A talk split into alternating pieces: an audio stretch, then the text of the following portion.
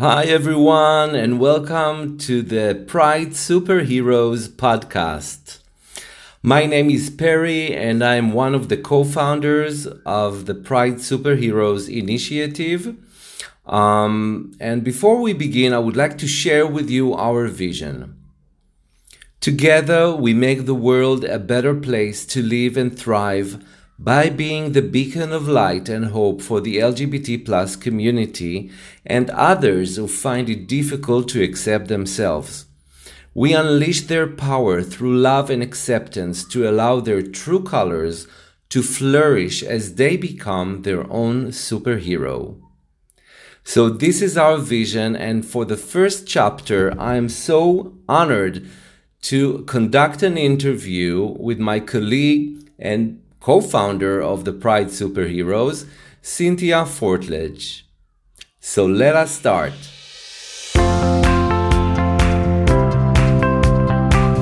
Pride Superheroes Podcast.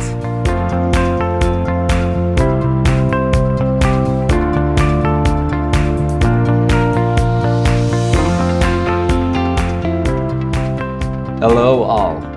The International Transgender Day of Visibility is an annual event occurring on March 31st. Today, we are holding a special interview with a special guest for that occasion. Our guest was awarded as one of the 20 most influential CIOs by CXO Talk, Financial Post, and involve leading 100 LGBT plus executives. Finalist CIO of the Year by Women in IT, and Yahoo Finance Outstanding 100 LGBT plus executives. She is an award winning gender identity speaker and consultant, entrepreneur, and founder of CAF Services. She dedicates herself to helping corporations, organizations, and individuals navigate gender related issues using acceptance without understanding. She identifies as a white, queer, pansexual woman with transgender history. And in recent years, she served as president of the Rainbow Resource Center in Winnipeg and was the national chair for Women's March Canada. She is currently working on her new book about acceptance without understanding and I am so privileged to have her in my own team at Perry Corporate Coaching. All, please welcome Cynthia Fortlage. Oh, thank you, Perry. That was a beautiful introduction. So, for the first question, when did you decide you were transgender? That's a really interesting question. Um, and when I answer questions, A, I always answer them completely. So the audience and you will get a complete answer. But I do believe in educating in the process of answering. And in that particular question, the way it was asked, no one decides they're transgender. I like to jokingly say, Lady Gaga is right. We are born this way. And regardless how you identify within the LGBT plus rainbow, the fact is, we are all born this way. We're not made this way. We're not created, nor do we decide to be this way. We just are this way. So um, it was at four years old um, when I began displaying traits that were not considered in alignment with my sex that was assigned at birth. Um, again, you imagine that, you know, your whole identity that they refer to your sex is based upon your genitalia. And the simple fact is is you're born and the doctor looks between your legs and gives you this entire identity that is actually locked up inside of you that you yet don't have the language for nor do you have the ability to communicate let alone the bravery to do it um, so for me that was at four years old is when that began to more clearly emerge but that is also when the social pressure to conform to what others thought I was rather than accept who I was really began in earnest. And that was really the beginning of me learning about acceptance in my own life, unfortunately, it took another 46 years for it to manifest into me being strong enough, courageous enough in order to actually own it and live it. What is your relationship like with your ex and children? You know, it's always difficult for everyone that's involved. Um, I remember when I began my journey, there was this naivete that felt, well, this is just happening to me. It's not happening to anybody else, you know, and nobody, nobody else can tell my story. This is my story. And the reality is, is that everyone who is a part of my life in any way, shape, or form is going through their own version of my story with them. So everyone is transitioning, everyone is journeying at the same time. And so we all have our own different stories. So clearly, for my spouse, this was not what they had expected. But I also like to people it's not what I had expected either, because up to that point, it was a very quote heterosexual, heteronormative, not a great word, um, but I think the audience will understand it. it living experience, um, you know, with two kids, the whole bit. So when I came out and told them, I referred to it in the book as it was an atom bomb in our relationship. It literally blew it up. Um, we spent about 16 months in couples therapy trying to work through it, but th- there was not a loss of love for each other. There just wasn't acceptance. And for me, that was really the concept that I talk about today and as presented in the upcoming book. That is where I talk about that, you know, there's acceptance without understanding because I had love, but love's not enough. I need love and acceptance. That is really the unconditional love that we talk about. That is the love that we talk about giving our children, you know, without passing judgment. But the fact is, is, and we know certainly from the LGBTQ plus community that many parents pass judgment when their children go through a coming out process and may disown them, remove them. And in fact, my own birth family did. And even though we tried with my partner, um, I am divorced. Um, and the first year with my children was really, really tough. Um, I only saw them three times in that first year. Um, so it was a very lonely road for me to travel um, as I was figuring all of this out. And while there's a certain euphoria of getting all of this weight of hiding off my shoulders and so forth, there was also quite a great loneliness that goes with it. That friends and my community came around and really supported me. Um, happy to say that my, you know, relationship with my children is warm and very inclusive and, and fabulous. And, and my daughter is so amazing. Uh, and my son is just such a loving soul um, and, and so open. So I am blessed in that. Um, unfortunately, there is no relationship with my ex. Um, that is not my journey to travel now. That is their journey. Um, and I simply remain open and accepting wherever that may arrive at one day. What do you think about young children uh, declaring their gender identity? That's a brilliant question. Um, I just actually responded to a post online this weekend as somebody was, you know, they were kind of, okay, I get this, but in this case, that might be okay. But, you know, when it comes to children, it's like, no, no, no. Like, children have their parents, and children and parents have medical professionals. Nobody just decides this. And we, we talked about that. Um, and nobody just magically waves a wand. Um, trust me, if I did, I would look more like Sophia Loren. But um, at the end of the day, it's just very simply that between the child and the parents and the medical professionals who are involved, it is up to them as to what happens it's nobody else's business what happens.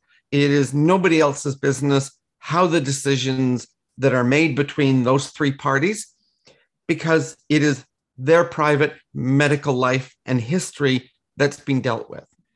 I will say that a lot of people are confused about two things.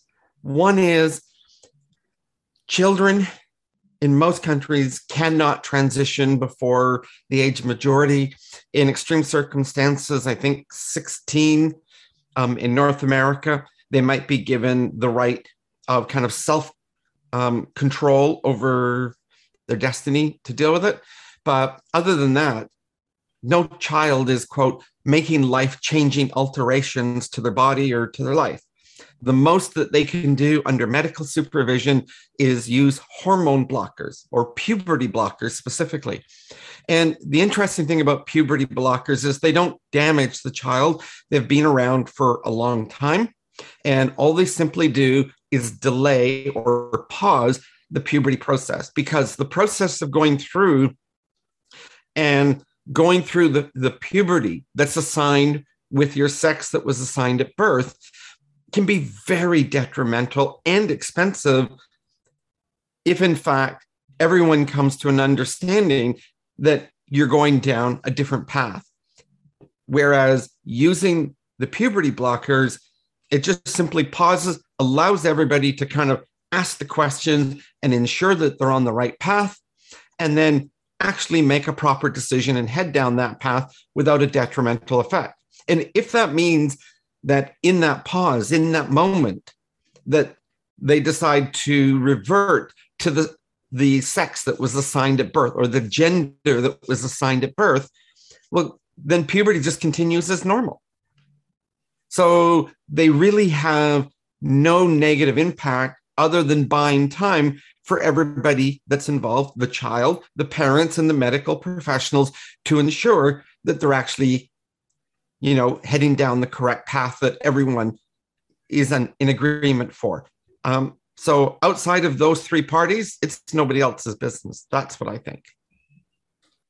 Sometimes we see uh, children that uh, declare their gender identity, even though they are not uh, going through any medical uh, uh, process and they uh, come to school and say, please uh, call, refer to me as male or female or whatever. What is your opinion about that?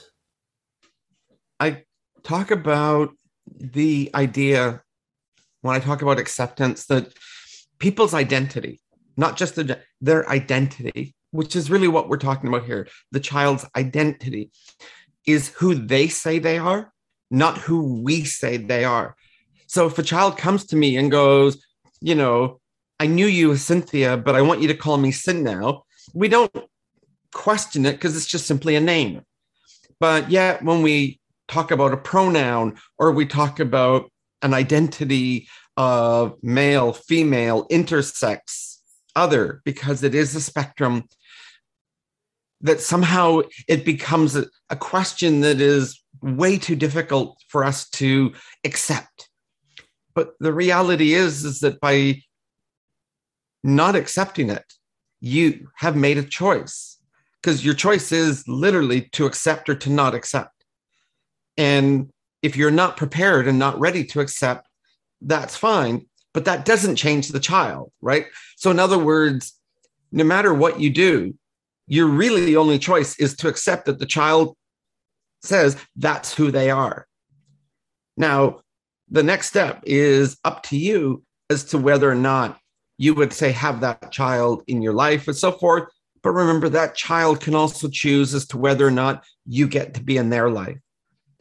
And because we know that diversity makes the world so much richer, learning to not try and box people into places we are comfortable with and just be open and accepting to the identity of people of who they are, not who they were, allows us to really open our minds and our hearts to just simply accepting people. So when a child tells me that, and they're not on medical intervention, so doesn't matter.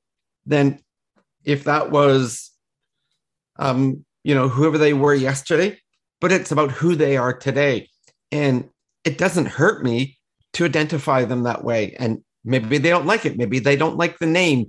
Maybe they don't like um, the way people shorten the name or change the name. But the same happens today when, you know, um, children get teased and they're given a nickname or something. Um, the child didn't ask necessarily for that. And others give them this identity that could, in fact, be hurtful and spiteful. And yet we seem to be okay with that. Why can't we just simply accept the identity of who the child says they are and allow between them, their parents as a child, and their medical providers to make those important decisions. It's not for us as outsiders. All we can simply do is to accept who they are. Before we move uh, uh, on to your work with organizations and corporations, um, it's interesting to know you talk a lot about acceptance and acceptance without understanding, but how do you really handle folks that hate you even though they don't really know you? Well, it is a daily occurrence. Um, I would say you start to grow a bit of a thick skin, but that's not really the answer because it still hurts. I'm still a human being. I'm still having emotions and feelings, and they still get attacked and hurt in those mo- in those moments. Um, the power of acceptance or acceptance without understanding is the full saying. Sometimes I'll just simply say acceptance. So, acceptance without understanding says, I don't ask you to accept whatever you perceive as my lifestyle or any other aspect or any decisions that you believe I may have made. I simply ask you to accept that I'm a human being. And this is really powerful because if you accept that I'm a human being, it means that you acknowledge I deserve human rights. And because human rights are about equity, not equality, that means as we are all unique, diverse people, therefore, the way that we consume our human rights is also equitably unique. And so I have a choice with that hater. First of all, I have to accept that they hate me without even knowing me because I'm not going to change them. I know that from my life in business. One of the things you have to learn when you first become a manager of people is you cannot change someone. You can work on changing attitudes and, but you can't change the person. So what you need to do in those cases are accept that that person hates me for no reason than their own perception their own biases. Now i do get to make a choice because i get to choose whether or not that person is allowed in my life is allowed to have impact on me and i can remove them i can set a boundary to protect myself that that person's not allowed in my life. Everybody's free to open themselves up and to learn to accept. Because when you learn to accept without understanding, it opens a door to conversation that allows us to grow to acceptance with understanding. And I'm always open to people being open to grow, to learn and unlearn all of the material and biases and socialization that they have been programmed to believe, but is not in fact true. I rarely will engage with the person that hates me because they don't want a conversation. They didn't say, Cynthia, I don't really understand why you are the way you are, but I accept it. But I'm wondering, can we have a discussion? that would be a conversation I'd be open to. But when you get somebody that goes, well, why did you like it? It comes across feeling very much like an attack, like a heavy judgment. And I'm not interested in being their educator and taking them through socialization when they have no intent or desire to change all the bias and programming that they've been given. So I choose, I set a boundary for my own sake that I don't engage with them and they're not in my life. And maybe that is uh, a great advice to all of us that have people in our lives that don't approve of us or hate us.